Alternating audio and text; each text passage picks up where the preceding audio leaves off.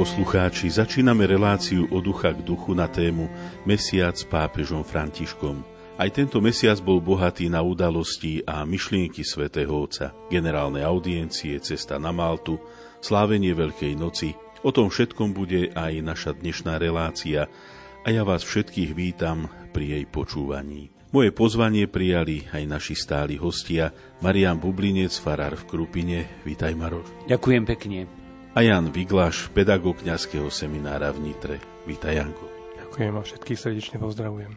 Pokojný a požehnaný večer vám, vážení poslucháči, prajú aj tvorcovia dnešnej relácie, hudobná redaktorka Diana Rauchová a majster zvuku Marek Rímovci. Reláciou vás bude sprevádzať Ján Krajčík.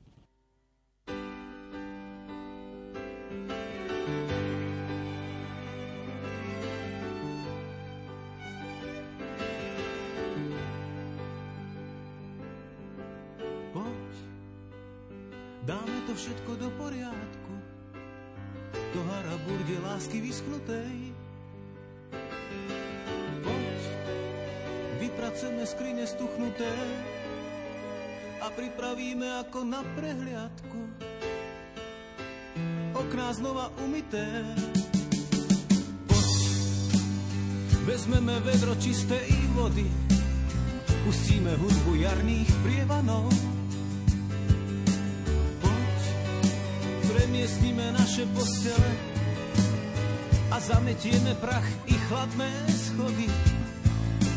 Aj to smetie pod bránou vrátime všetko hore nohami. Ty bosá a ja v teniskách. Poď, nech je to rýchlo, rýchlo za nami. Nech na prach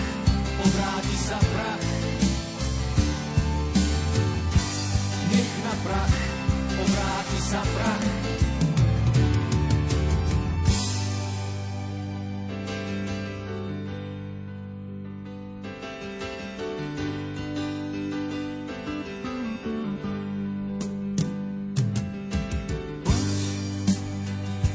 šaty, áno, staré. Tú denku blúzku na seba si daj. Poď, sadneme si na zem do kúta,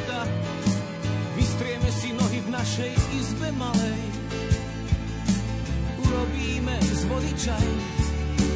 Poď, obrátime všetko hore nohami, ty bosá a ja v teniskách. Poď, nech je to rýchlo, rýchlo, prach, obráti sa prach. Nech na prach, obráti sa prach.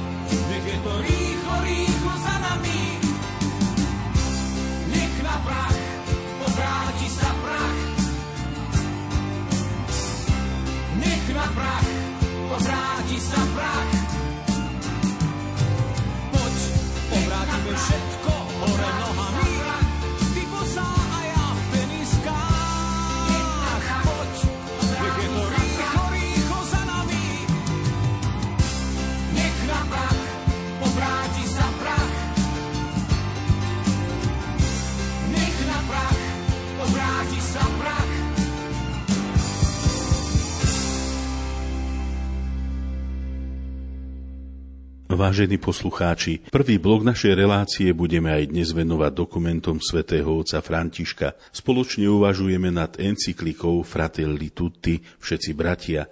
Nachádzame sa v závere prvej kapitoly, dnes si prejdeme dve posledné podkapitoly. Body 51 až 53 majú názov Podriadenosť a neúcta voči sebe. Janko, čo na túto tému hovoril svätý otec František? Tak aby sme si pripomenuli, že sme stále ešte v prvej kapitole, keď už teraz na, na jej konci a tá prvá kapitola má názov Tiene uzavretého sveta, kde Svetý Otec tak trochu mapuje, vymenúva, čím všetkým je charakteristický tento svet, a teda najmä tú odvrátenú stránku, tie tienisté podoby tohto sveta, ako je napríklad svetový odpad alebo sny, ktoré sa zrazu roztrieštili, globalizácia spoločnosti, vojny, atentáty, takisto pandémia, ktorá prišla, náraz sociálnych médií, migrácia, zaobchádzanie s migrantmi, agresivita na sociálnych médiách, množstvo informácií, ale málo múdrosti. No a posledné veci, ktoré, ktoré dneska chceme pozrieť, tak sú, je, je, sú je to, čo si spomenul, to je podriadenosť a neúcta voči sebe. Potom sa táto kapitolka zakončí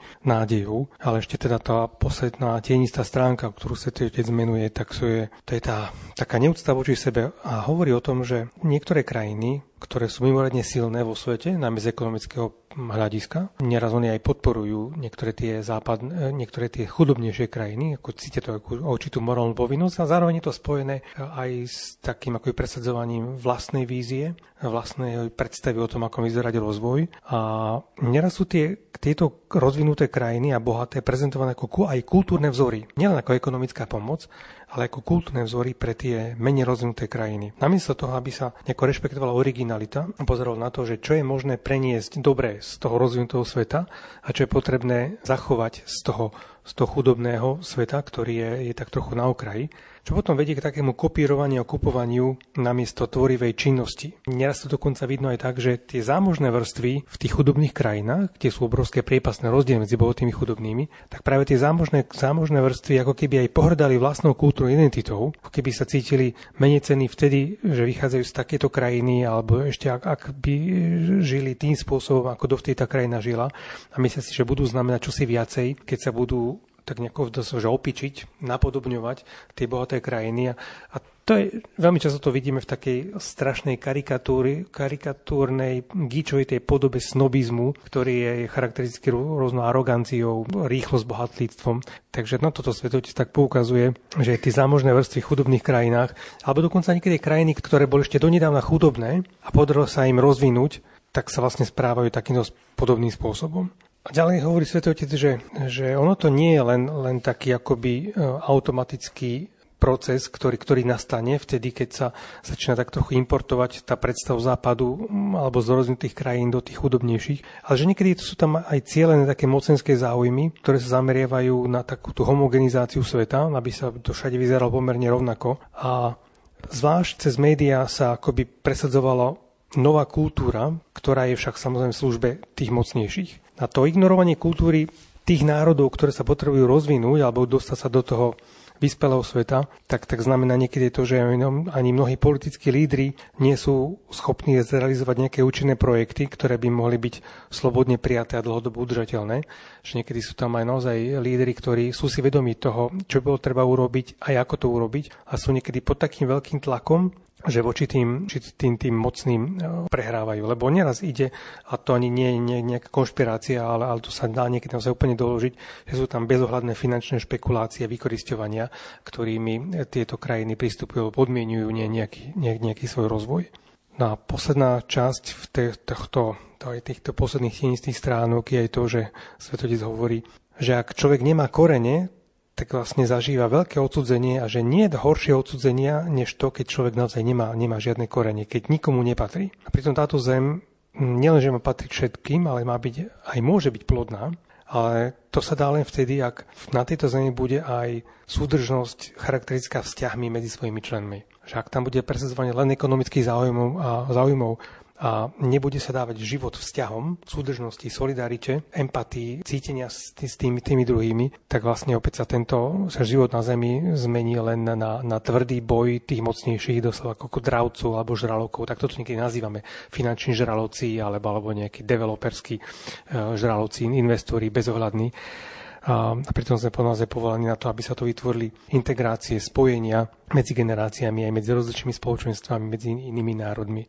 Takže toto je taký tá, taká tá posledná tenistá stránka, o ktorej Svetý Otec hovoril, no a ešte mu zostala časť v tejto prvej kapitoli, aby ju neuzavral len temne, ale aj nejakým priestorom pre, pre nádej.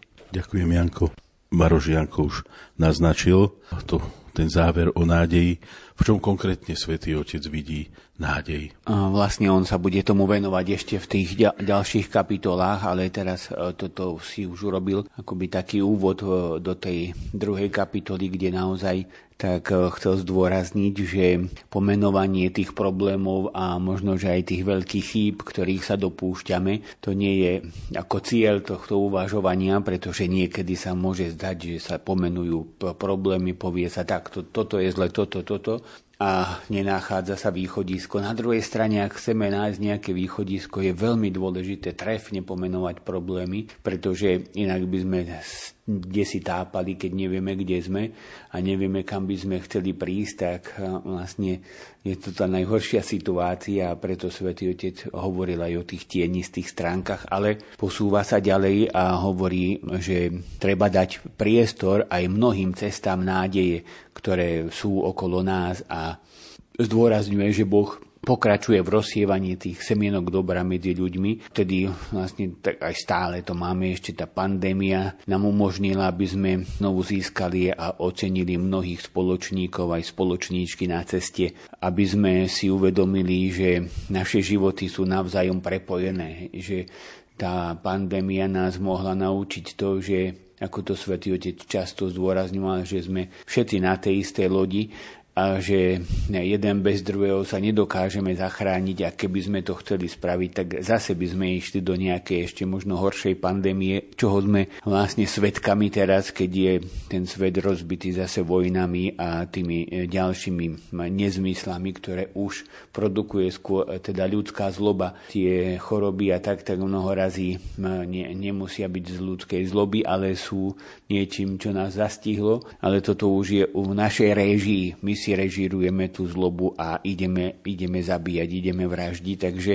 sme prepojení a keď kým si to neuvedomíme, tak um, to bude taká, bude to veľká škoda, ktorú budeme musieť zase aj tak aj my znášať. Ale stále je to o tej nádeji, o tom, že sme videli mnohých lekárov, zdravotné sestry, ošetrovateľov, lekárnikov, pracovníkov v supermarketoch, upratovací personál a tak ďalej, teda opatrovateľky, tí muži, ženy jednoducho, ktorí pracovali, pomáhali, zachraňovali a mnohí dobrovoľníci, aj kňazi, reholné sestry, ktoré išli a dávali vlastne aj svoj, a riskovali mnoho razy svoj vlastný život a mnohí aj ten život položili za to, aby, aby pomohli tým druhým. Takže to je jedna taká, jedno také svetlo nádeje, že to dobro v ľuďoch je tak, tak zakorenené, že, že chceme si navzájom pomáhať a že táto realita zakorenenia dobra hlboko v ľudskom bytí je tu, je tu vlastne bez ohľadu na konkrétne okolnosti a historické podmienky. Teda nie, nie je to o tom, že akú máme dobu, alebo či žijeme takú alebo onakú dobu. Jednoducho to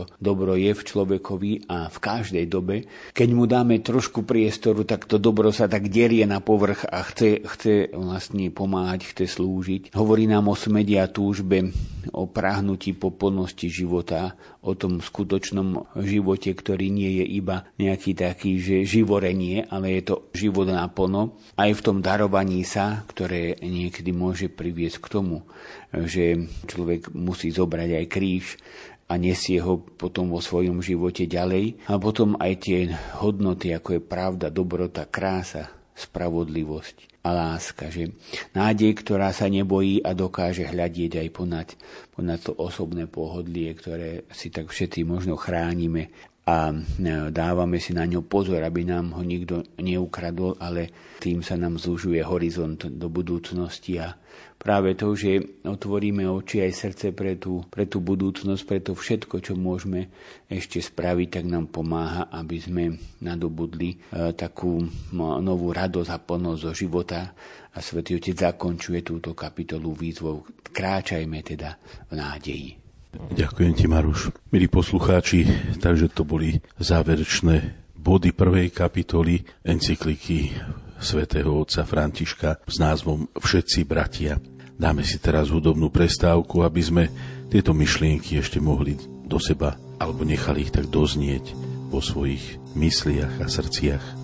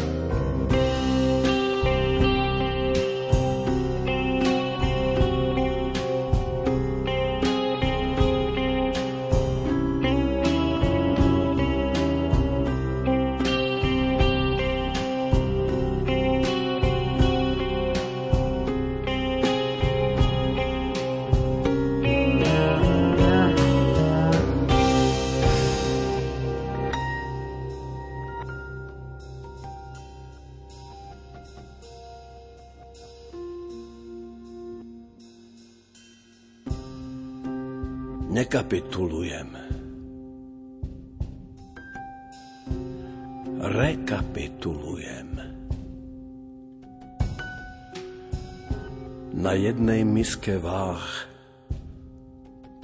sú víťazstvo i prehra. Na jednej nákove podkovu šťastia kujem aj vlastné okovy. Žité si opakujem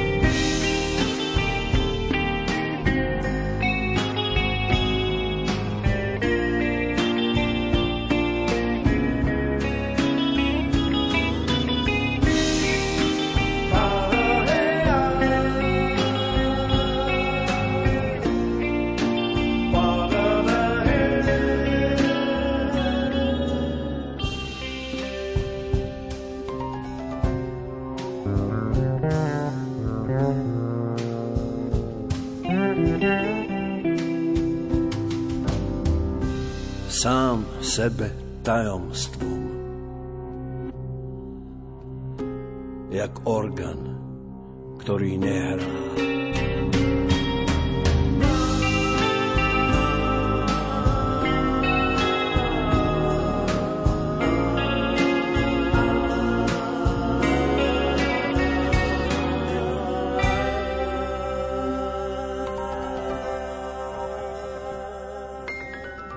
Sám sebe tajomstvom, jak organ, ktorý nehrá. Vážení poslucháči, ktorí ste prišli neskôr k rádiopríjimačom, počúvate reláciu od ducha k duchu na tému Mesiac s pápežom Františkom. Vstupujeme do druhého bloku našej relácie, ktorý venujeme vždy katechézam svätého Otca, ktoré hovorí počas generálnych audiencií.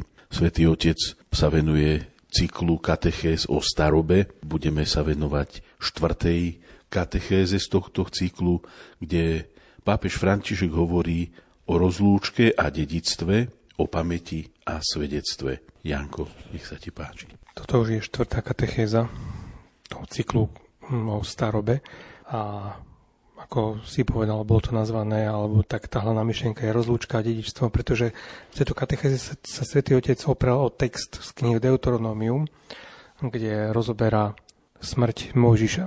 Mojžiš, ktorý po dlhoročnom putovaní Sinajskou púšťou prišiel k hranici nasúbenej zeme. Iná celá generácia izraelského národa musela vymrieť, nie pretože by nevedeli nájsť cestu. A jednoducho bolo to spôsob dozrievania, akým, ten spôsob, akým Boh vychoval izraelský ľud.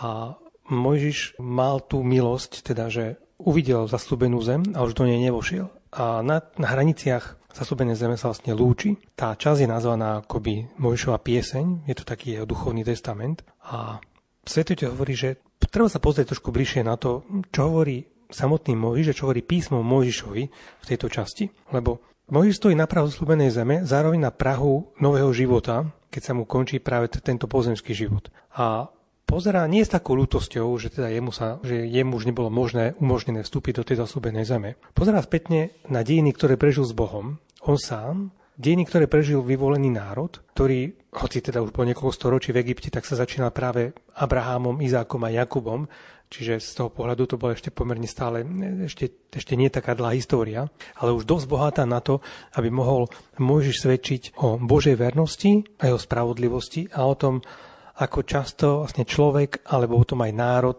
no, v tom vzťahu k Bohu niekedy vrávora, lavíruje, ako sa vracia späť ako Bohy, je stále ochotný s ním začať znova, stále ochotný s ním, s ním počítať. Takže aj Mojžiš pamätá na horkosti a sklamania samého Boha, lebo niekedy to písmo hovorí takto ako by ľudskou rečou aj o Bohu, že, že Boh oľutoval niektoré veci, alebo sa namrzel, alebo sa nahneval, ale zároveň stále z toho všetkého v tých spomienkach Mojšových preráža tá Božia vernosť, ktorá vystavuje skúške svoj ľud, ktorý sa, to sa niekedy zdá, ako by to boli séria nevernosti a Boh je pritom stále, stále verný. Čiže verný Boh a odpoveď neverného ľudu.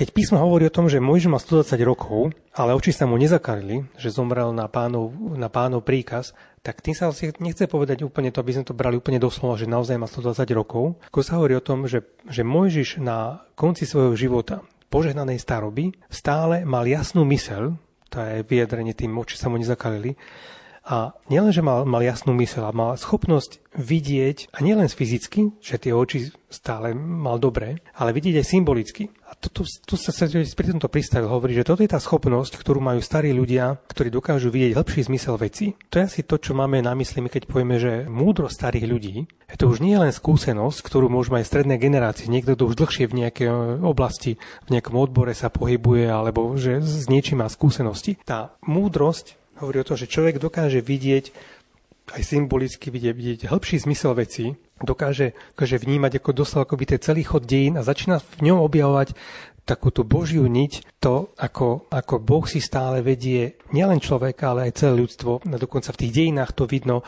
ako, napríklad víťazí dobro, alebo ako sa aj toto ľudstvo v niečom posúva, ako ľudstvo opakuje niektoré svoje chyby, ale vždy sú, sú to ľudia, zvlášť tí, ktorí si potom uctívame ako nejaké hrdinov alebo významné osobnosti, ktoré dokážali reflektovať a vidieť tam to, že napríklad vždy sa oplatí zápasiť o dobro, vždy sa oplatí obetovať aj svoj život. A toto, táto schopnosť vidieť hlbší zmysel veci je vlastne to, čo umožňuje aj Mojšovi odozdať dedičstvo jeho dlhej skúsenosti, života a viery. Že toto má svetotec na keď hovorí o dedičstve. Že nielen dozdávať nejaký ten majetok, ktorý sa podarí dosť často získať, nadobudnúť, a dojde v prvom rade o to odozdať dedičstvo skúsenosti, života a viery. A takáto staroba, ktorá je dopriatá Takáto jasnosť je vzácným darom pre nasledujúce generácie. Keď, sa toto, keď toto potom pokračuje ďalej, že takto, kde, kde každá generácia odozdáva túto svoju skúsenosť, tak takto, tak, takto vzniká tradícia. Na svetotec hovorí, že žiaľ, toto tu fungovalo po stáročia a teraz ako keby toto ozdávanie začínalo veľmi chýbať novým generáciám, že vzniká akoby nová civilizácia, pre ktorú sú starí ľudia materiál na vyradenie. A to je obrovské nebezpečenstvo, pretože tu sa ekonomicky sa dokonca dá prepočítať, že ako, ako tá generácia ušetrí, ale stratí nejaké nesmierne bohatstvo, nesmierne dedičstvo. Vidíme, koľko sa niekedy vynakladá množstvo prostriedkov na zachovanie kultúrneho dedičstva, alebo keď niečo prežilo niekoľko storočia teraz to hrozené vojnou, že ak, aké je to obrovské riziko a že toto to, to, to treba zachrániť aj za, za veľkú cenu, za cenu veľkých obetí,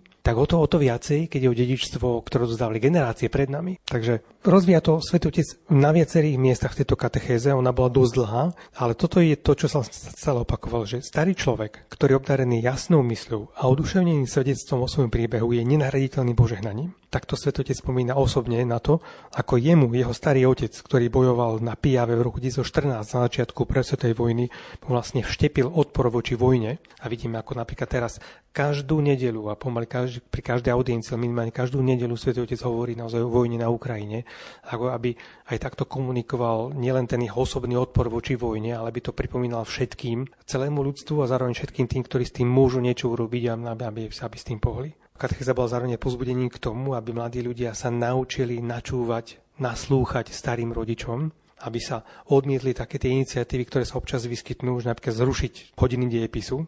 Predsa nenarodili sme sa včera, sme sa narodili oveľa dávnejšie a zrušenie dejepisu by bolo jedným z krokov, ktoré slúžia k tomu, aby sme vymazali svoju pamäť a, odstránili dedičstvo, ktoré sa tu uchovávalo. A keď ide aj a predovšetkým odzdávanie viery, nielen skúsenosti svojho života, ale aj odozdávanie skúsenosti viery, tak to odzdávanie viery neznamená len niečo mechanicky odrecitovať, naučiť deti katechizmus, modlitby, niečo z písma, ale treba hovoriť o osobnej skúsenosti, ktorú má človek s vierou.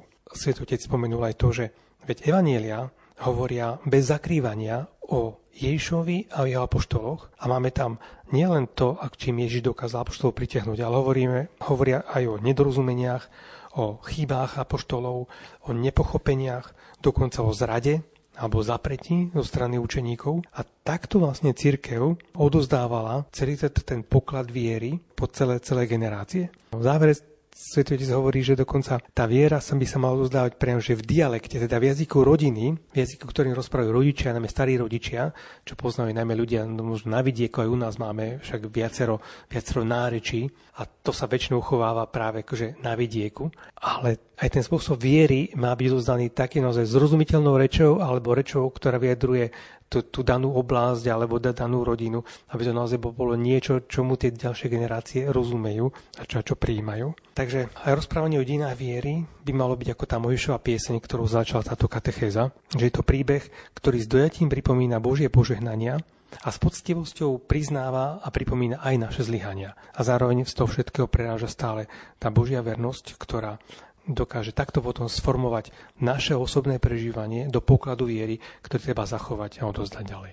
Ďakujem ti, Janko. Maroš, v ďalšej katechéze svätý Otec hovorí o vernosti Božiemu navštíveniu kvôli budúcej generácii. Čo v akom zmysle táto myšlienka hlavná myšlienka sa nesie katechézou. Svetý Otec nám dáva pred oči dvoch starcov z Nového zákona, ktorí sú nám veľmi dobre známi, a to Simeona a Annu, teda dve postavy seniorov ktorí očakávali Božie navštívenie a vymenúvanie, ktoré také dôležité veci, ktoré si môžeme na nich všimnúť z ich príkladu a z ich postoja, keď prišli do chrámu vtedy, keď eh, Pana Mária je so svetým Jozefom prinášali Ježiška aby ho, ho predstavili pánovi a vlastne títo dvaja seniory, títo dvaja starci prišli a Sim, Simeon ho zobral do náručia a Anna velebila Boha. A Svetý Otec hovorí, že v prvom rade na nich vidieť nádherné to, že to a tá vernosť čakania cibrí zmysly. To znamená, že vlastne v chráme bolo vtedy určite veľmi veľa ľudí, ktorí ktorí tam boli, prišli sa tam pomodliť, prišli tam obetovať, prišli tam um, sa stretnúť. A jednoducho zo všetkých týchto ľudí iba títo dvaja starci mali tak vycibrený zmysel práve tým čakaním, že oni spoznali Mesiáša. V tom malom dieťatku spoznali Mesiáša tí ľudia, ktorí možno, že fyzicky odchádzali, už tak dobre nevideli, už tak dobre nepočuli a predsa svojim srdcom rozpoznali, že tu prichádza Mesiáš a nepremeškali jeho príchod Oproti možno, že veľ, veľmi veľa mladým ľuďom alebo mladším, ktorí tam boli a ktorí jednoducho nevšimli, to, si, ktorí si nevšimli, že prichádza Mesiáš. Svetý Otec tu potom tak cituje svätého Augustína, tie jeho slova, ktoré hovorí, bojím sa, že Boh, bojím sa Boha, keď ide okolo hovorí Augustín, ako to bojím, bojím sa. Bojím sa, že si ho nevšimnem a nechám ho prejsť. Teda, že Augustín to tak vyjadril, že bojím sa, že Boh prejde okolo mňa a ja si nevšimnem, že išiel. Takže to je taká, taká prvá vec, že tými duchovnými zmyslami, ktoré máme e, vycibrené práve tým očakávaním a ktoré e, vlastne samotná staroba neničí, ale môže ich ešte tak, tak e, vycibriť, očistiť, tak vedieť, rozpoznať Božie znamenia. Vedieť ich rozpoznať aj napriek tomu, že stretnutie s Ježišom nás môže postaviť do krízy, pretože takto aj vlastne vyjadril Simeon, že je to znamenie, ktorému budú odporovať a vlastne to stretnutie s našim pánom nie iba stretnutie plné pokoja a plné také, také radosti v tom zmysle, že také bezstarostnosti, ale je to plné radosti, aj plné pokoja, ale toho Kristovho pokoja. A zároveň je to aj výzva, pretože je, prichádza znamenie, ktoré ktoré odhalí zmýšľanie našich srdc a my budeme musieť vedieť zaujať postoj.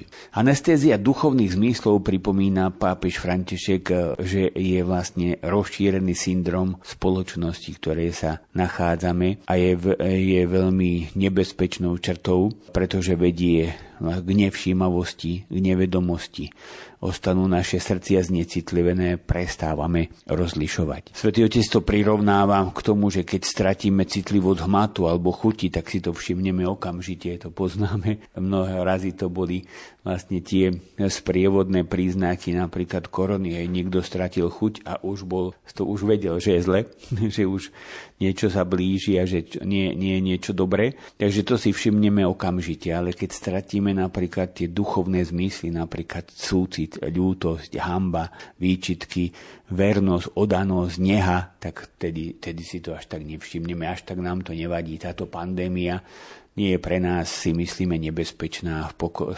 spokojne tak žijeme. Teda to je také, také to, taká výzva, že vedieť, vedieť sa pozerať na tento svet so súcitom, s tým správnym súcitom, pretože ak my toto stratíme, tento súcit, so sebou samými, ten zdravý súcit aj s druhými ľuďmi, tak um, sa šíri takéto veľké nebezpečenstvo. Svetý Otec zároveň tak, taký tiež veľmi pekný postreh, že toto všetko nechýba v rečiach ani politikov, ani spisovateľov, ani pracovníkov kultúry, ľudí, ktorí majú prejavy, to nechýba. Ale že sú to ako keby také veľmi pekné šaty, ktoré hovoria o hodnotách, ale tieto šaty nemáme oblečené, ale sú odložené v múzeu a vystavené na obdiv, áno, že takto to vyzerá, takto to je, ale nikto si ich nechce chce obliecť, nikto si to nechce privlastniť tieto hodnoty, tieto čnosti, pretože v tomto svete nepomáhajú, ale skôr teda e, subjektívne alebo v individualistickom duchu nepomáhajú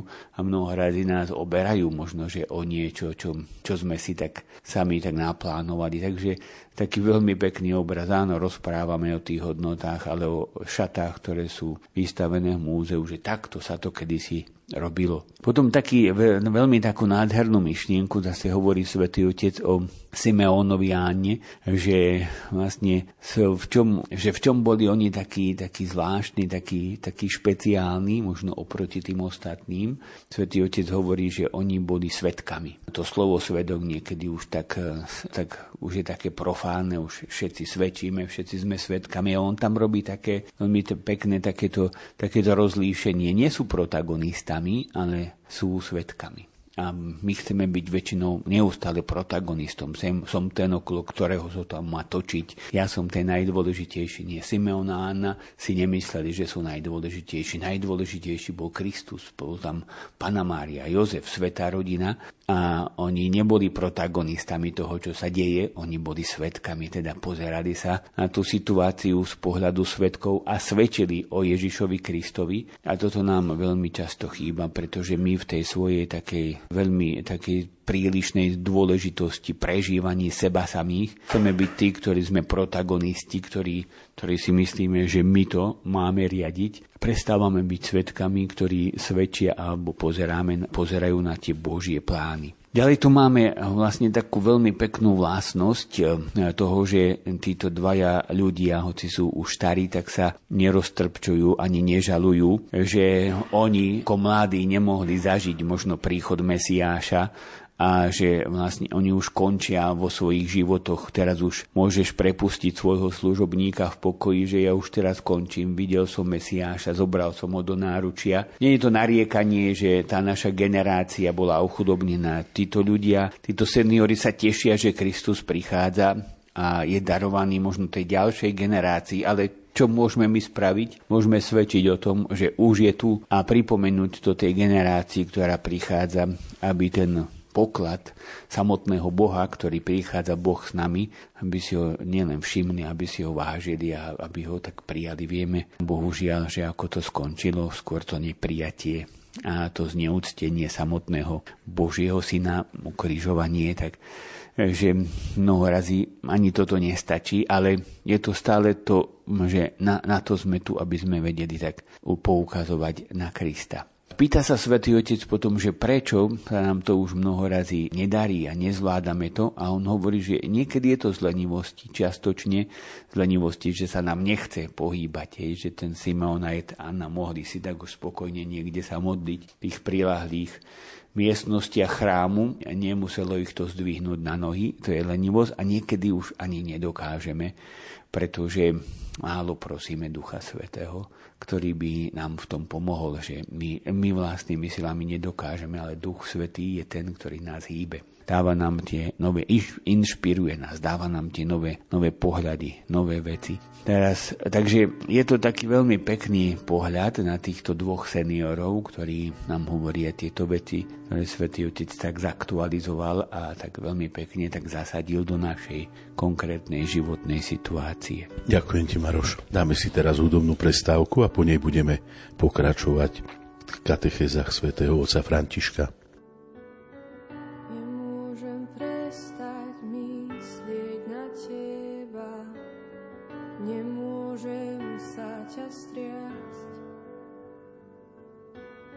si ako oheň v mojom vnútri, čo páli ma. Páli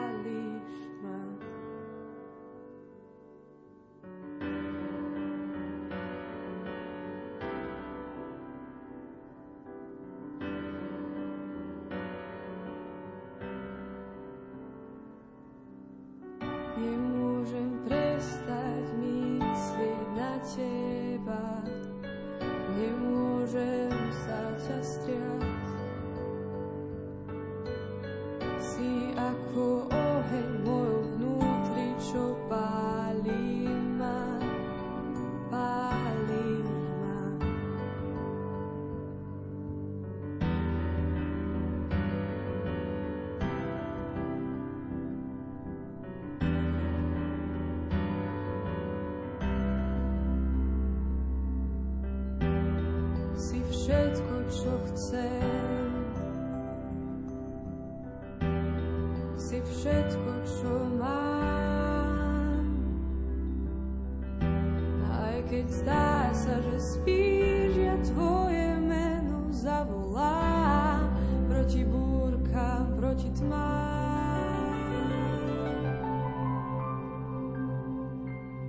Si verný Boh a verný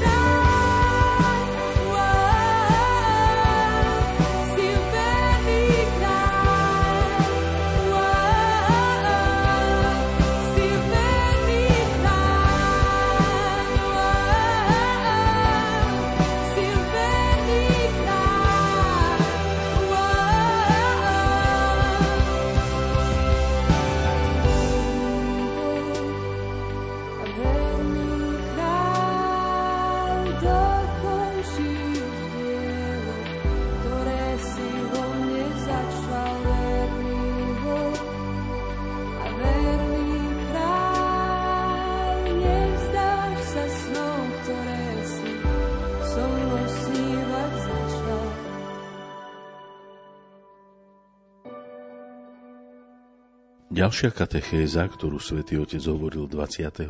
apríla, hovorí alebo sa týka vlastne štvrtého Božieho prikázania cti otca a matku a zároveň svätý Otec tú tému predlžuje myšlienkou lásky k prežitému životu. Tak ťa poprosím, aby si nám tieto jeho myšlienky priblížil. V tejto katechéze chcel Svetý Otec vstúpiť do témy krehkosti veku staroby.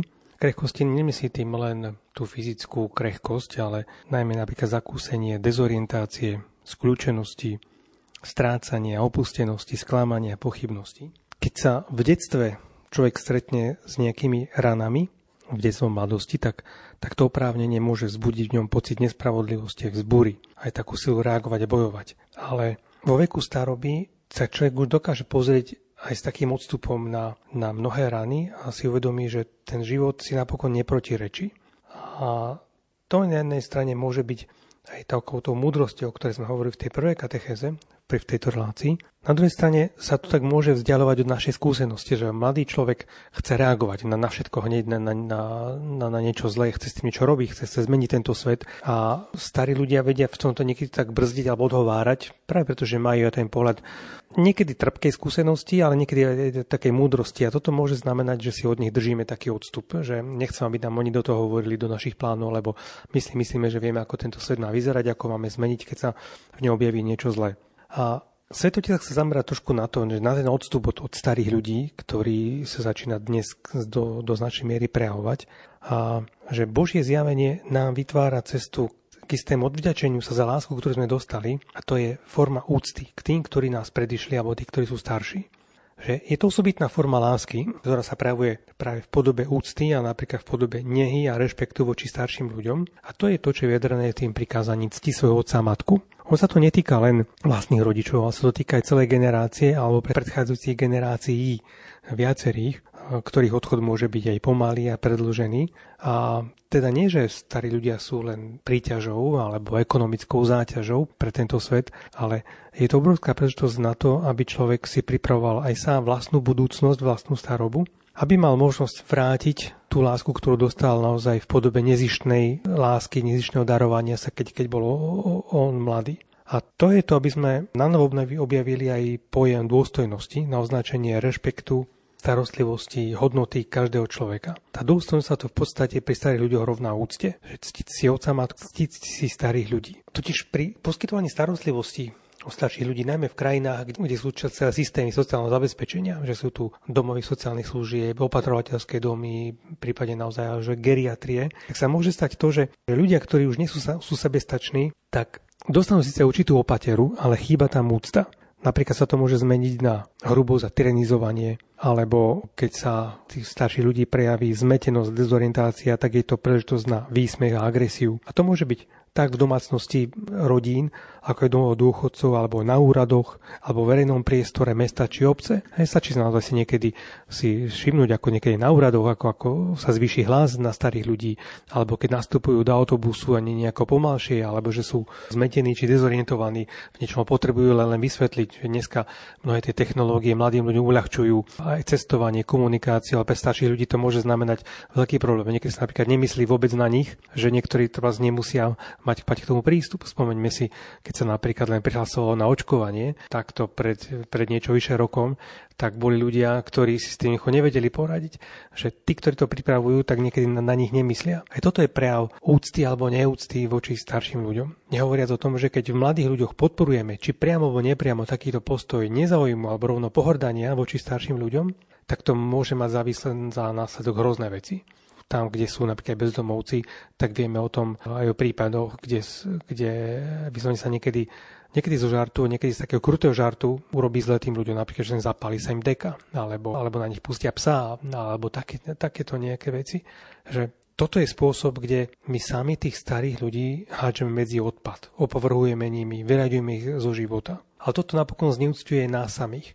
Kniha Sirachovho syna hovorí o tom, že že sa toto všetko môže nám vrátiť. A Svetotec upozorňuje aj na ďalšiu pasáž, veľmi peknú, veľmi, veľmi už výpovednú, a to ešte v knihe Genesis, o Noémovi. Noé, starý Noé, hrdina potopy, stále však pracovitý človek, si v jedného dňa priveľa vypil, prehnal to s pitím a ostal v bezvedomí, vo spánku a prišli jeho synovia, ktorí ho decentne prikryli so sklopeným zrakom a s veľkou úctou, aby vtedy, keď sa Noé napokon preberie, aby nebol zahambený, aby sa neprebudil v rozpakoch. A že toto je, toto je krásny príbeh o tom, ako, ako sa dá úctivo, láskavo, decentne prikryť slabosti starého človeka, aby sme ho nezahambili. Aby sa aj on sám cítil, cítil užitočný alebo, alebo aspoň dôstojný, keď, keď sa mu takéto už niečo, niečo prihodí. A preto sa tu hovorí, že ja chcem si, dovolím si poradiť rodičom. Umožnite svojim deťom blízkosť k starým ľuďom. Aj keď je ten starší človek chorý, trochu mimo seba, máte k nemu blízko. Nech deti vidia, že je to najbližší pokrný, že, že vďaka nemu sme tu teraz my, že ho máme čo, za čo odvďačiť sa, máme čo splácať. A viackrát závere katechézy povedal, nedávajte preč starých ľudí, opatrujte si ich, nenechávajte ich samých že prosím navštevujte ich, ak teda ich musíte dať do nejakého ústavu, do nejakého domova, tak ich navštevujte a brávajte k ním deti v tomto týždni som videl v jedných správach, kde vďaka tomu, že už tá pandémia ustúpila, tak sa napríklad obnovilo v niektorých nemocniciach dobrovoľnícka služba, buď v nemocniciach alebo v domovoch sociálnych služieb, že chodia mladí ľudia, ktorí si chodia so staršími ľuďmi napríklad zahrať spoločenské hry alebo karty, alebo len vypočuť, že nesmierne to pomáha aj tým starým ľuďom, pomáha to aj tým mladým ľuďom. A toto je to niečo, čo v svetote svetokatechéze viackrát hovorí. Lebo otázka staroby, to nie je otázka kozmetiky, plastickej chirurgie. Aj, aj na tom sa dá dneska zarábať veľmi. Ale ide o otázku cti, ktorá musí zmeniť výchovu mladých ľudí ohľadom života a jeho etáp. A toto je ozajstná kultúrna revolúcia. Ani sa hovorí o kultúrnych vojnách, Svetotec hovorí o kultúrnej revolúcii, lebo toto tu hrozí. Akože to je nielen, že z tých ľudí dáme na bok a stratíme nejaké to dedičstvo, ale pripravujeme cestu k zneúcteniu nášho samotného života neskôr. Takže to, táto katechéza bola zameraná na takú úctu k starým ľuďom, preto naozaj bola nazvaná Cti si otca a matku, ale to je láska k tomu prežitému životu, ktorá má ten prejav úcty, nehy a rešpektu voči starším ľuďom, voči seniorom. Janko, ďakujem, že si nám takto priblížil tieto myšlienky svätého Otca. Dáme si hudobnú prestávku a po nej budeme pokračovať v ďalšej kapitole našej relácie, ktorú budú tvoriť myšlienky z cesty svätého Otca na Maltu.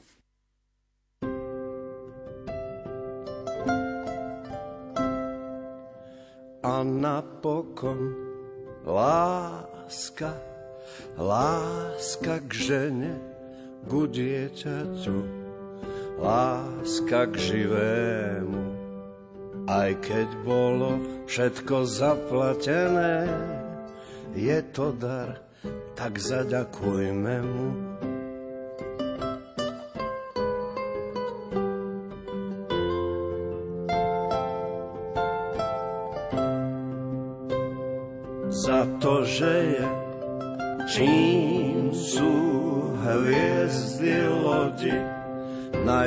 Najjasnejšia medzi hviezdami.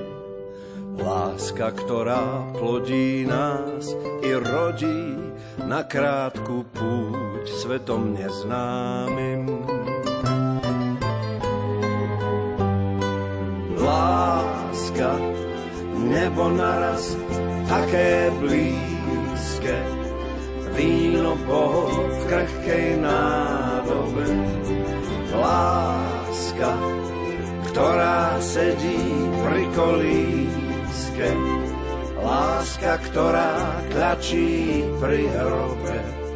Láska, sviatok človečieho tvora, tá, čo iba nechtiac ublíži.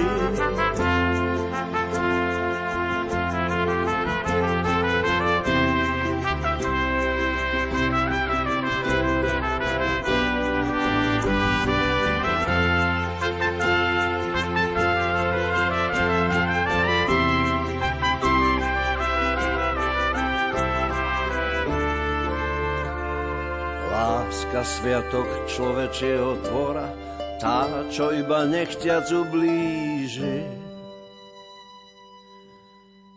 A nad ľudskou láska Božia, ktorá odovzdane visí na kríži.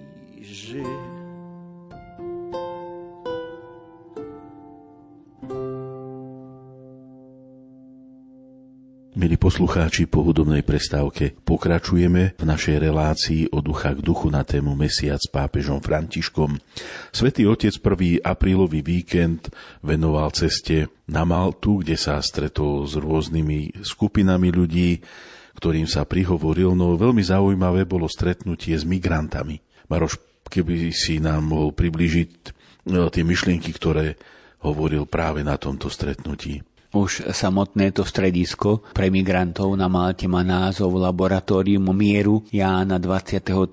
teda pápeža, ktorý videl encykliku Pácem Interis, ktorá u nás je známa skôr, ona nie je samotná negatívna, ale z, toho, z tej organizácie, ktorá tu bola počas komunizmu, ale samotná tá encyklika naozaj hovorí o pokoji, o miery a o tom, to, o tom, čo tak veľmi potrebujeme práve v týchto dňoch tam sa svätý Otec stretol s migrantami, ktorí sú vždy jeho takou, takou srdcovou záležitosťou. Niekedy to možno niektorých už tak aj hnevá, že stále o tých migrantoch rozprávame a, a máme pomáhať. A pápež to tak stále pripomína. A možno, že sa tak pýtame, že prečo? Pretože on je otcom celého sveta. V podstate je to o tom, že, že my, pre nás sú to viac menej mnohorazí vzdialení, vzdialení ľudia. Teraz možno, že troška bližší, keď e, sme sa snažili nejakým spôsobom a snažíme sa pomáhať tým, ktorí možno utekajú z Ukrajiny rodiny. Ale to trvalo tak 2-3 e, týždne, taká tá eufória, ideme pomáhať.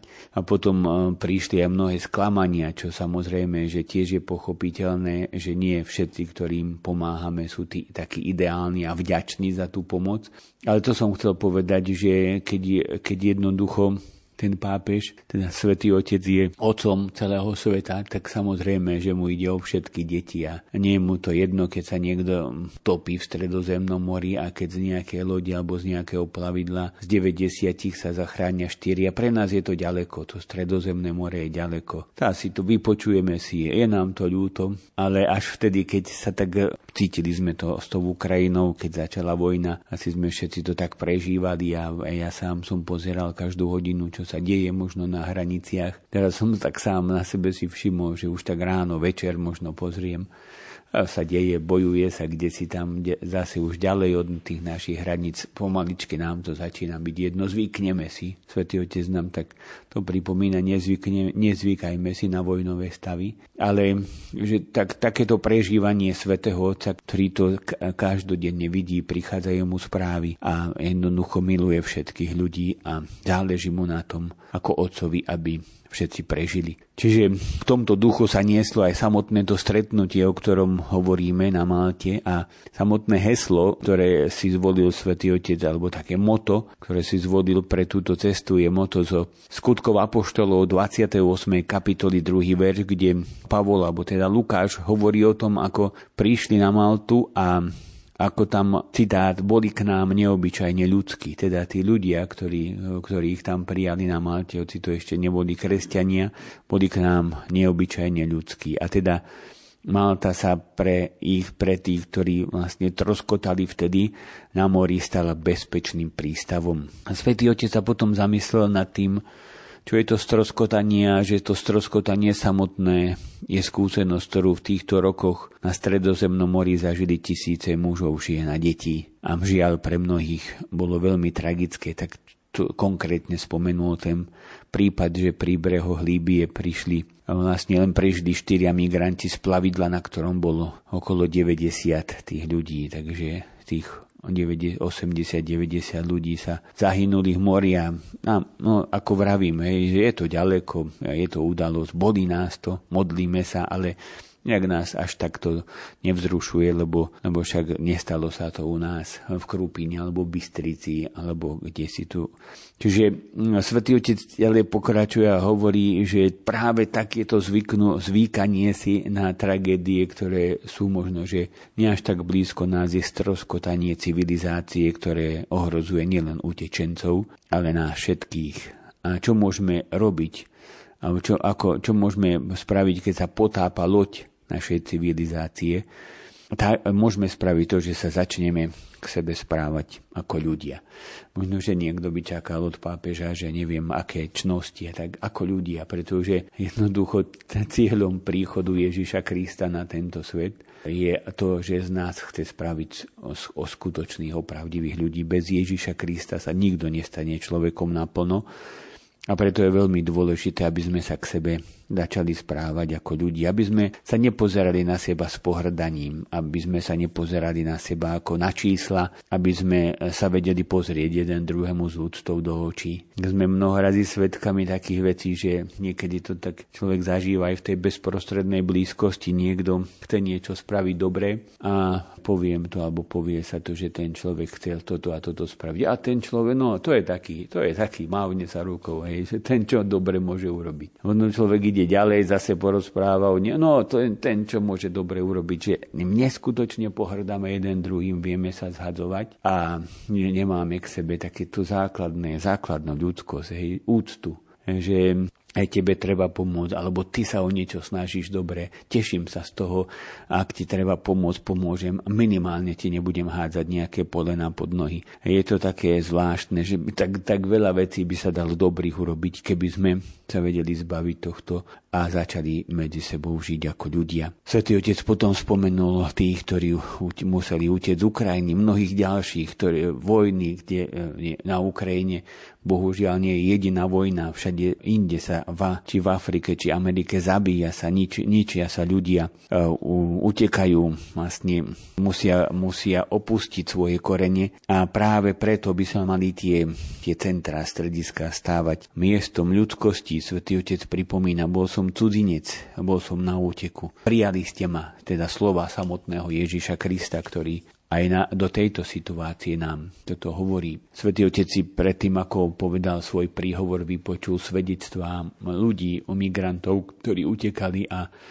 a hovorí, že vlastne títo ľudia išli, a, aby nejakým spôsobom prežili svoj sen, ale to, to ich snívanie a ten ich sen sa stretáva, sa narazil na drsnú realitu nášho každodenného života a vlastne sa mnoho razy tam rozbil, stroskotal a preto je t- znovu ten návrat k tomu kľúčovému bodu. Začať od začiatku. Treba začať od začiatku a zdôrazňovať dôstojnosť ľudskej osoby. Prizvukujem to.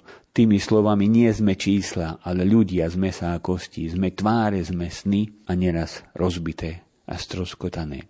Nedajme sa chytiť do pásce, pripomína svätý Otec ešte takú dôležitú myšlienku toho, že jednoducho nás to presahuje s tým sa nedá nič urobiť. Sú to konflikty, ktoré my nemôžeme riešiť. My nemôžeme spraviť to, aby bol mier na Ukrajine, v Afrike, aby, aby nebolo zabíjanie, vraždenie kdekoľvek na svete, čo môžu, nič nemôžeme spraviť. Nedajme sa týmto nejak tak chytiť do tejto paste, že keď nemôžem spraviť všetko, tak nebudem robiť nič. Všetci môžeme spraviť. Možno, že málo ale z toho mála môže vzniknúť postupne veľmi, veľ, veľmi, veľ, veľmi veľa vecí, veľký, veľký oheň tej lásky. Keď zapálime aj malý plamienok, môže vzniknúť veľký oheň lásky. Nakoniec všetci veľkí svetci, tí, ktorí žili a nejakým spôsobom osobitným sa obetovali pre druhých. Dombosko, matka, Teresa, František asi si nikto nechcel, nikto si nemyslel, že ja teraz idem zmeniť svet, spravíme obrovský oheň. Začníme s tým málom, čo môžeme, a Pán Boh sa postará o ostatné. Takže Svetý Otec potom aj na znak toho zapádil práve malú sviecu pred obrazom Pani Márie, alebo malé svetielko pred obrazom Pani Márie, kde on to tak povedal jednoduché gesto, ale s veľkým významom. V kresťanskej tradícii je tento malý plamienok symbolom viery v Boha a symbolom nádeje, ktorú Mária, naša matka, podporuje v najťažších chvíľach. Teda Pozval nás k tomu, aby sme sa nebáli zapalovať tieto malé svetielka, pretože čím viac ich bude, tak tým viac bude vo svete svetla aj takého tepla, po ktorom sa môžeme zohriať tých, alebo môžu zohriať ľudia, ktorí prežívajú tie mrazivé zlé vzťahy. Ďakujem, Maroš. Z cesty na Maltu si ešte zoberieme myšlienky z dvoch homílií, ktoré svätý Otec predniesol. Prvú predniesol v Marianskej svetini v Gozo. Janko, čo počas tejto homílie svätý Otec povedal? To, čo sa tak viackrát opakovalo v príhovoroch Sv. Otca, je to, že naozaj Malta je ostrov, ktorý je v stredozemnom mori, nedaleko Talianska. Často je to, je to jedna z prvých staníc, kam smerujú migranti. Bude to ostrov Lampedusa, čo úplne talianský ostrovček, to je taký, taký malý, blízko líbyských hraníc, ale potom, potom Malta už predsa len väčšia, väčšia krajina, a hoci v porovnaní s Talianskom stále malá.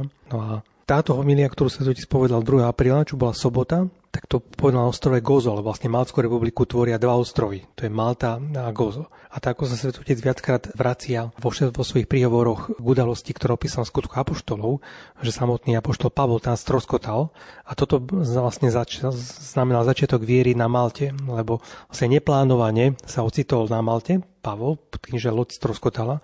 Domorodci sa ich ujali a vlastne im to vrátil tým, že začal hlasať evanílium.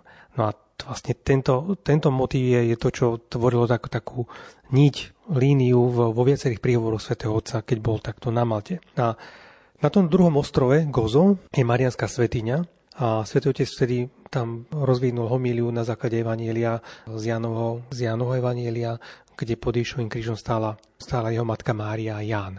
Takže bol Marianská svetiňa, Marianský ladený príhovor a zároveň Mária a Ján, ktorí stoja pod krížom, tak je niečo podobné ako tieto dva ostroje Gozo a Malta.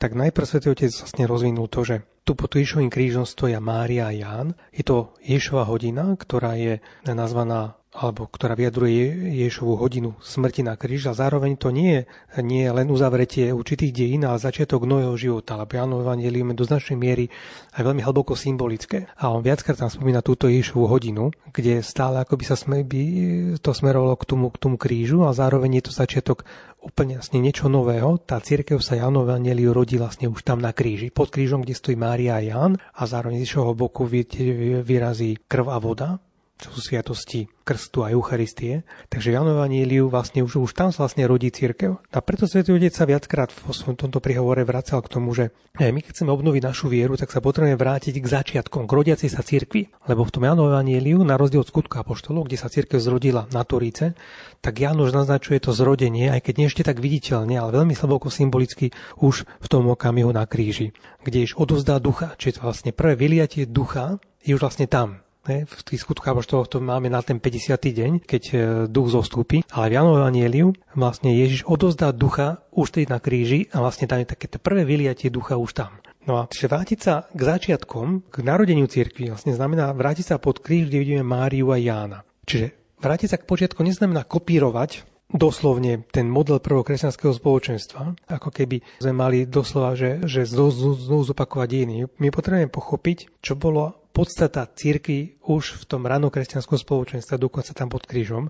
A to znamená objaviť stredobod viery, že Ježiš musí byť v strede, ostatní sústredení v modlitbách a tiež sa môže zopakovať to, čo v prvotnej cirkvi, že tam boli nedorozumenia, dokonca škriepky, nerozumeli celko pánovej nauke, musel, musel hneď prvotný koncil. A tiež nebolo jednoduché odozdať tie závery toho koncilu ostatným, ale tým, že ten záujem mali a mali Ježiša v strede, prípadne mali Máriu v strede a toho ducha, ktorý zostúpil na nich, mali v strede, tak tá církev mohla rásť.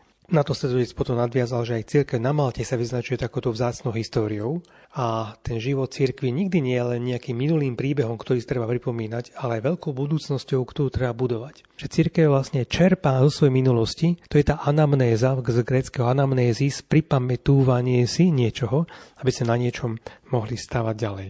No a tam, keď Mária s Jánom stali pod krížom, čo je začiatok cirkvi, tak tam bolo vzájomné gesto zverenia.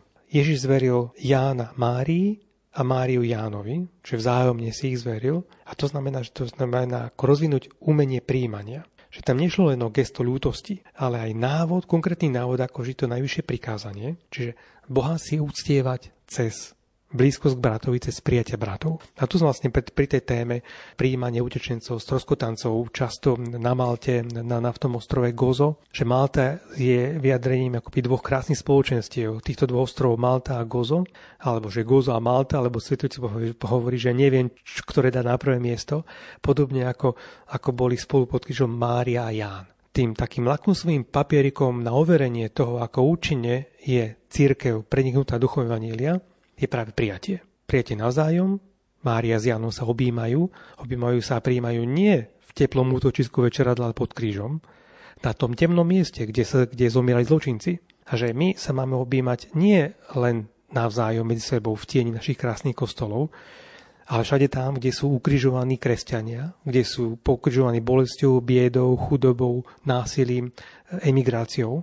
A práve tá Malta, Malská republika je také na takom kľúčovom geografickom mieste v Stredozemnom mori, že sú pólom príťažlivosti a kotov záchrany pre mnohých ľudí, ktorí sa zmietajú v búrkach života. Takže toto je vanílium, ktoré sme povolaní žiť. Príjmať, byť expertmi na ľudskosť, zapaľovať ohne nehy. A tak ako sa v tom dramatickom zážitku stroskotania apoštola Pavla zrodilo niečo dôležité, tak tak sa vlastne stále aj dneska pri stroskotaniach alebo imigrantoch môže rodiť niečo niečo nové. Po Pavlovi prišli mnohí kazatelia, kňazi, misionári, aj dneska sú mnoho, práve z Malty je mnoho misionárov a evangelizátorov, takže že aj malá krajina, ako je napríklad Malta, môže byť malým ostrom s veľkým srdcom. Niekedy teraz hovorili o nás Slovákoch, keď, za, keď vypukla vojna na Ukrajine, že sme vlastne malá krajina, ale s veľkým srdcom, tak nech to nezostane len pri takej tej peknej fráze alebo charakteristike, keď, keď tu vládla nejaká eufória, ale on to potom treba pretaviť aj ďalej, keď sa vlastne, keď možno už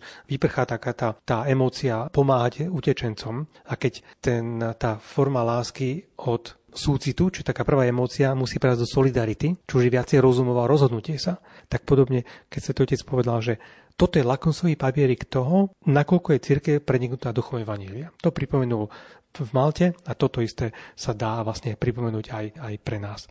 Takže keďže to bola v Marianskej svetini, tak svätý Otec samozrejme na konci zveril Maltu znovu Pane Mári, aby ich ona viedla, pripomínala im svoje materinské srdce, ktoré bolo vždy otvorené na prijatie. Janko, ďakujem ti pekne. Maruš, ďalšia homilia odznela v nedeľu, kde svätý Otec sa pýta, či sme naozaj v súlade s Ježišom. Prosím ťa, keby si nám túto jeho otázku, ktorá vlastne sa niesla tou homíliou teraz, priblížil. Svetý Otec e, sa zamýšľa nad evanieliom, ktoré máme, ktoré sme čítali na pôstnu, myslím, štvrtú pôstnu nedeľu a je, je to veľmi známe evanielium o tom, ako ženu pristihli pri cudoložstve a priviedli ju do chrámu a potom aj k Ježišovi Kristovi. A svätý Otec hovorí, že sa to tak začína tak pokojne, pretože pán Ježiš zavčas ráno vošiel, sa vrátil do chrámu z Olivovej hory, všetok ľud sa hrnul k nemu. Teda ľudia sa nehrnuli tam, kde sa vynášali rozsudky a kde bola na to špeciálna miestnosť a v tých ranných hodinách sa to tam robilo, ale aj ľudia sa hrnuli k Ježišovi Kristovi a vyzeralo to na také pokojné ráno, lebo pán Ježiš si sa sadol a začal ich učiť. Svetý Otec hovorí, že tak poukazuje hneď na to, že vlastne Boží ľud má čuch. Na, to sú tie jeho slova aj jeho exhortácie, o radosti z Evanielia, že Boží ľud má čuch na to, že kde treba ísť a kde je tá pravda, takže išli za Ježišom Kristom a zhromaždili sa okolo Ježišovej osoby, ale neboli tam všetci. Chýbali tam dva typy ľudí. Jeden uh, typ uh, to sú ľudia, ktorí si myslia, že už všetko vedia, preto sa nepotrebujú nič učiť. To sú farizei, zákonníci a druhý e, typ ľudí, ktorí tam chýbali, to bola žena, ktorá bola zase tou, ktorá blúdila, ktorá išla, zišla zo správnej cesty, skončila mimo cesty a hľadá šťastie na milných chodníkoch. Vlastne tieto dva typy ľudí teda tam chýbali, ale prišli k Ježišovi Kristovi, aby vlastne tak nejakým spôsobom ho nachytali pána Ježiša. Keď sa ho spýtali, čo vlastne s touto ženou máme urobiť, lebo Mojžiš prikázal aby takéto ženy ukameňovali. Teda sú to boží experti, hovorí svätý Otec, ktorí nespoznávajú Ježiša, nevidia v ňom Boha, vidia v ňom nepriateľa, ktorého treba odstrániť. Ženu ne, nenázvu nejak inak iba táto žena, teda ako nemá pre nich žiadne meno. A Svetý Otec nám hovorí, že do každej nábožnosti sa môže votrieť červotoč, pokritectva, neresť, ukazovania prstom na toho druhého.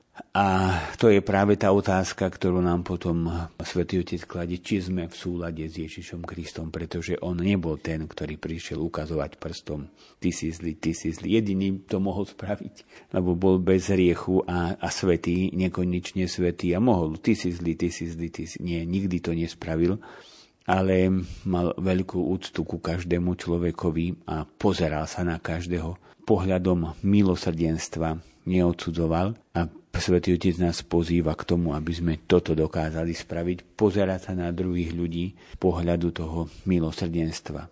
Teda tá otázka, ktorú si máme položiť, je tá, že teda či sme podobní Kristovi. Ak sa na druhých pozeráme s pohľadom milosrdenstva, a ak sme presvedčení, že sa máme čo učiť, tak vtedy, vtedy sme v súlade s Ježišom Kristom. Vtedy nám nechýba pravdivo srdca, pretože tá pravdivo srdca je veľmi dôležitá. Nakoniec uh, vieme, ako pokračuje tento príbeh z Evanielia, e, keď sa všetci vytratili a nikto neodsúdil ženu, ktorú pristihli pri cudoložstve. Pán Ježiš neobhajoval jej hriech, nepovedal jej, dobre, je to v poriadku. A povedal, neodsudzujem ťa ani ja, ale choď, nehreš už, lebo hriechom ubližuješ veľmi. Sebe samej ubližuje svojmu mužovi, ničíš to nádherné tie vzťahy, takže Boh nemo, nem, nechce obhajovať hriech, nemôže, pretože veľmi škodí nám samým každý hriech, každým hriechom si veľmi ubližujeme, ubližujeme našim blížnym a teda vlastne dve veci robí pán Ježiš. Neposudzuje, neodsudzuje, pozerá sa milosrdne a zároveň odsudzuje hriech, ale nie toho, nie hriešnika. A život tej ženy sa mení vďaka odpusteniu. Veríme, že sa zmenil. Nevieme ďalej o jej osudoch, ale veríme, že tá žena, ktorá pocítila ten Boží pohľad, milosrdný pohľad Ježiša Krista a lásku, tak už nemohla ostať taká, aká, bola. Ten, kto zacítil, že je milovaný, už nemôže byť taký, aký bol a, a jednoducho tá láska ho vedie k tomu, aby začal meniť aj on svoj život, aby už neurážal seba ani, ani svojich blížnych, ani pána, ale aby zmenil svoj život. Takže to je také to pozovanie, ktoré Svetý Otec tak vlastne nám všetkým dal, aby sme boli práve v súlade s, tým, s Ježišom Kristom, kde on kde nás ešte tak na záver takú veľmi peknú myšlienku povedal, keď, keď sa vyberieme touto cestou lásky, nebudeme počítať prítomných, alebo pôjdeme hľadať tých, ktorí sú neprítomní a mohli by byť medzi nami. Nebudeme ukazovať prstom, začneme počúvať. Ďakujem ti, Maroš. Milí poslucháči, a týmito myšlienkami končíme aj kapitolu Cesty svätého Otca na Maltu. Dáme si teraz hudobnú prestávku. Milí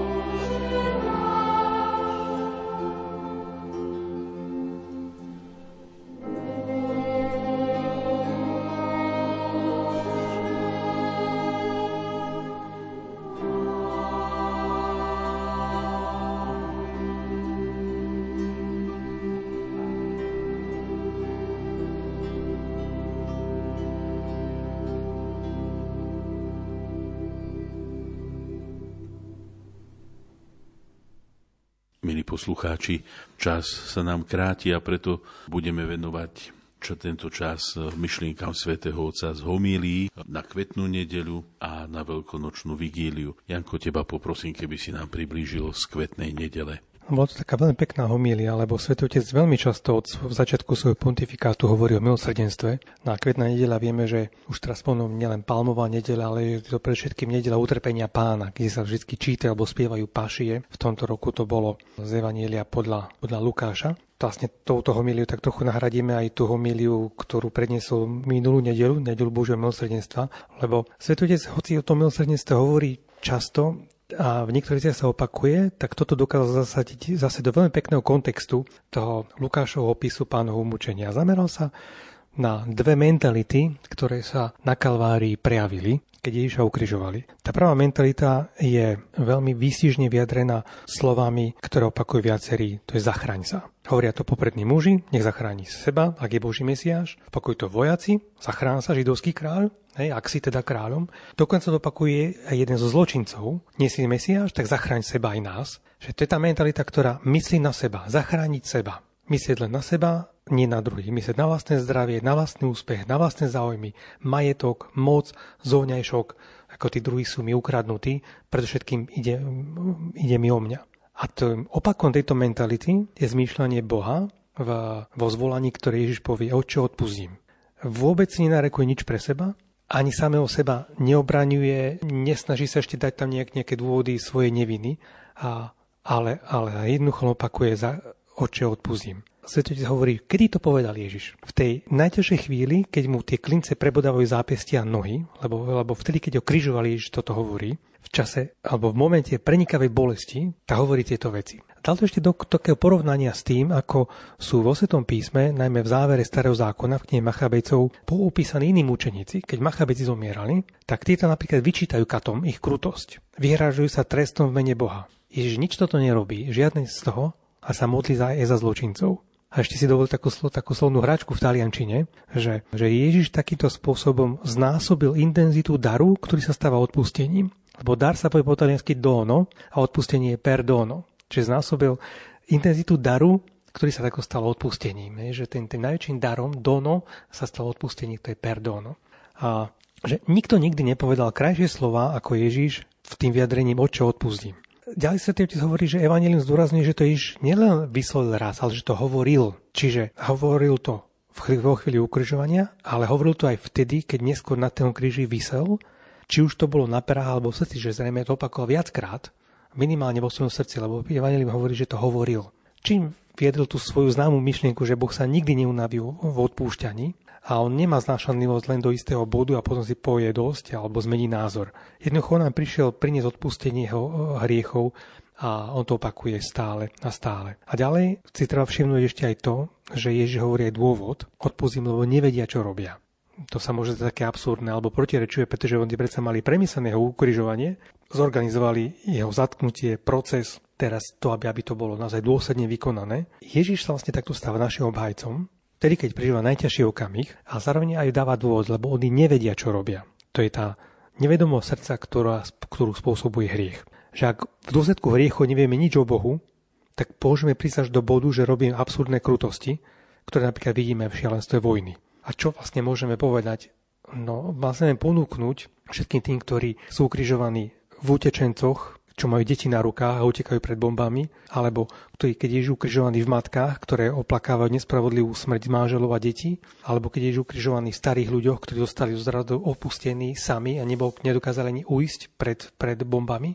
Takže práve tam, tam treba hovoriť práve túto vetu, čo tu odpustím, lebo Ježiš nám, nás vlastne to vetou predišiel zároveň hovorí, že do takéhoto bodu dospejú tí, ktorí sa nechajú opantať rýchlo, že nevedia, čo robia. No a je také zaujímavé to, že tú, túto vetu si osvojil iba jeden človek. Počujeme to zo strany jednoho zo zločincov, ktorom sa zrazu vzbudila posledná nádej a vtedy povedal Ježišu, spomeň si na mňa. Takže v tejto homilii na palmovú kvetnú nedelu, nedelu utrpenia pána Svetý Otec hovoril takto krásne o odpustení, že na kríži sa stretli dve mentality A pre nás kresťanov vidíme, že Ježiš takto naplnil ten najtežší príkaz milovať svojich nepriateľov. A my, aby sme sa teda učili opakovať tieto slova, oči odpúzim, zároveň žili vo veľkej nádeji, že máme takého obhajcu, ktorý vo, vo chvíľach najväčšej krutosti a umúčenie dokáže ešte nás obhajovať, ktorým mu tie, tie muky spôsobujeme. Ďakujem, Janko. Maroš, poprosím aj teba v skratke, keby si priblížil pár myšlienok z veľkonočnej vigílie. Svetý Otec tam tak pekne vyzval, zase vedený Lukášovým evanielium, že sa mám, je dôležité, aby sme sa nechali viesť za ruku ženami z Evanielia a teda poukázal na tieto ženy, ktoré mali, išli ku hrobu a videli, počúvali a potom zvestovali. V prvom rade teda videli, ženy nevideli najskôr pána Ježiša, videli iba prázdny hrob, videli dvoch mladíkov, ktorí tam boli a sklonili tvár k zemi teda vlastne tam po Svetý Otec ukázal na to, že škoda, že, že tak niekedy hneď tak pozeráme na zem namiesto toho, aby sme sa pozreli na pána bez strachu a aby sme videli, že, že prichádza nádej, ale my tak skloníme tvár k zemi a v tej na tej zemi hľadáme možno, že nejaké východiská, ktoré tam neexistujú. Tak to bolo také prvé dôležité, že vedieť, vidieť. Potom ženy počúvali, to je taká tiež nádherná pasáž, alebo nádherné tak vyjadrené to, že ženy sa učili počúvať, pretože tí mládenci, dvaja mužovia, v žiarivom odeve im povedali, prečo hľadáte živého medzi mŕtvými.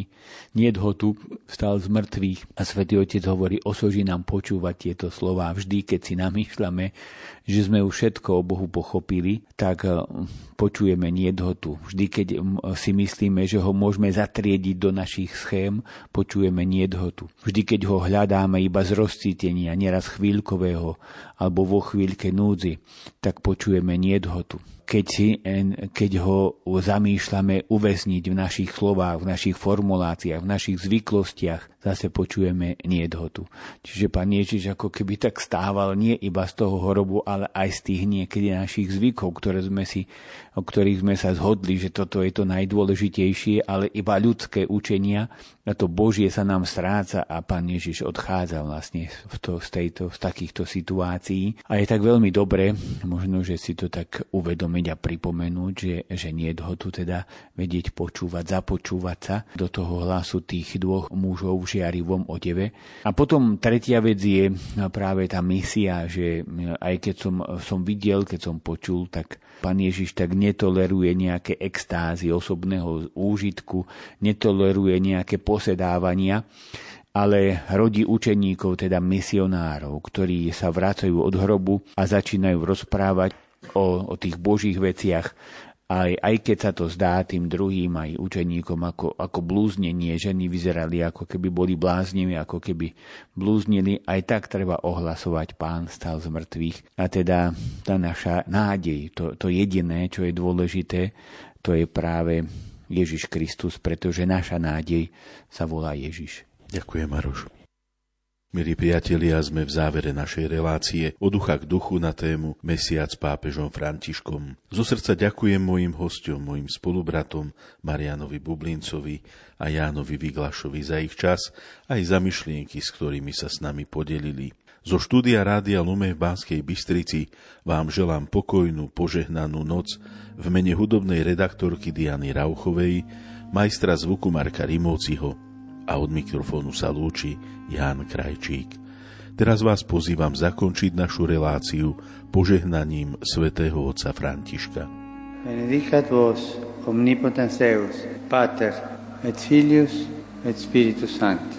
Amen.